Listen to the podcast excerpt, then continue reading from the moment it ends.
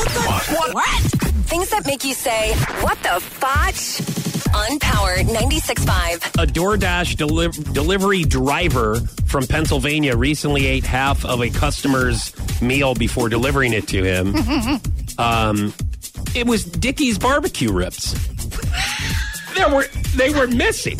So And they- offended. well, come on, man.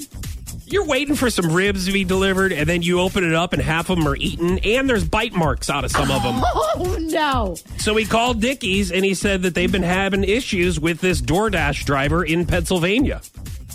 So they gave him a refund back because the driver ate half of his ribs. Okay, With but bite you marks. try sitting in the car with barbecue Hey, and not listen, wanting then to you s- order dip your in own.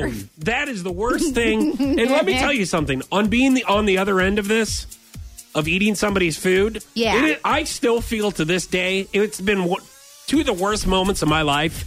Well, maybe not the worst. Okay, They're really calm bad. down. Uh, that we had a parade, a St. Patty's Day parade. I was with some friends in St. Louis and Dogtown. Yeah. we went to this. Um, Eagles Hall, and we had corned beef and cabbage. And uh, one of my buddies were out Excited. chasing their kids around, and I ate all his corned beef while he was gone because I thought he left. And he came back and he goes, "Where's all my food?" And I go, "I don't know. I I didn't think you You were going to said, eat "I it. don't know." I Instead said of I being didn't like, think you're "Dude, going to I'm eat sorry." it." And you should have seen the look on his face. I just ate his corned beef. He's been waiting all St. Patty's Day to eat it.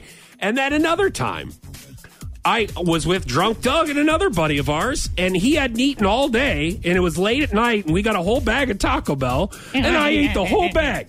and this That's guy funny. hadn't eaten all day. No breakfast, would you lunch, or do dinner. that to him? I well, listen, How are I you was guys really still hungry, friends? and I didn't. We're not, I wouldn't be your but friend still, either. those two things, man. I'm on. I'm like the DoorDash guy, so I think it, it is terrible. It is. And so I'm stop speaking doing on, it. I know, I know. I'm going. I still feel bad to this day about it. So knock it off. I know. I I know how those people must feel, and I apologize publicly again. What the fotch? On Power 96.5.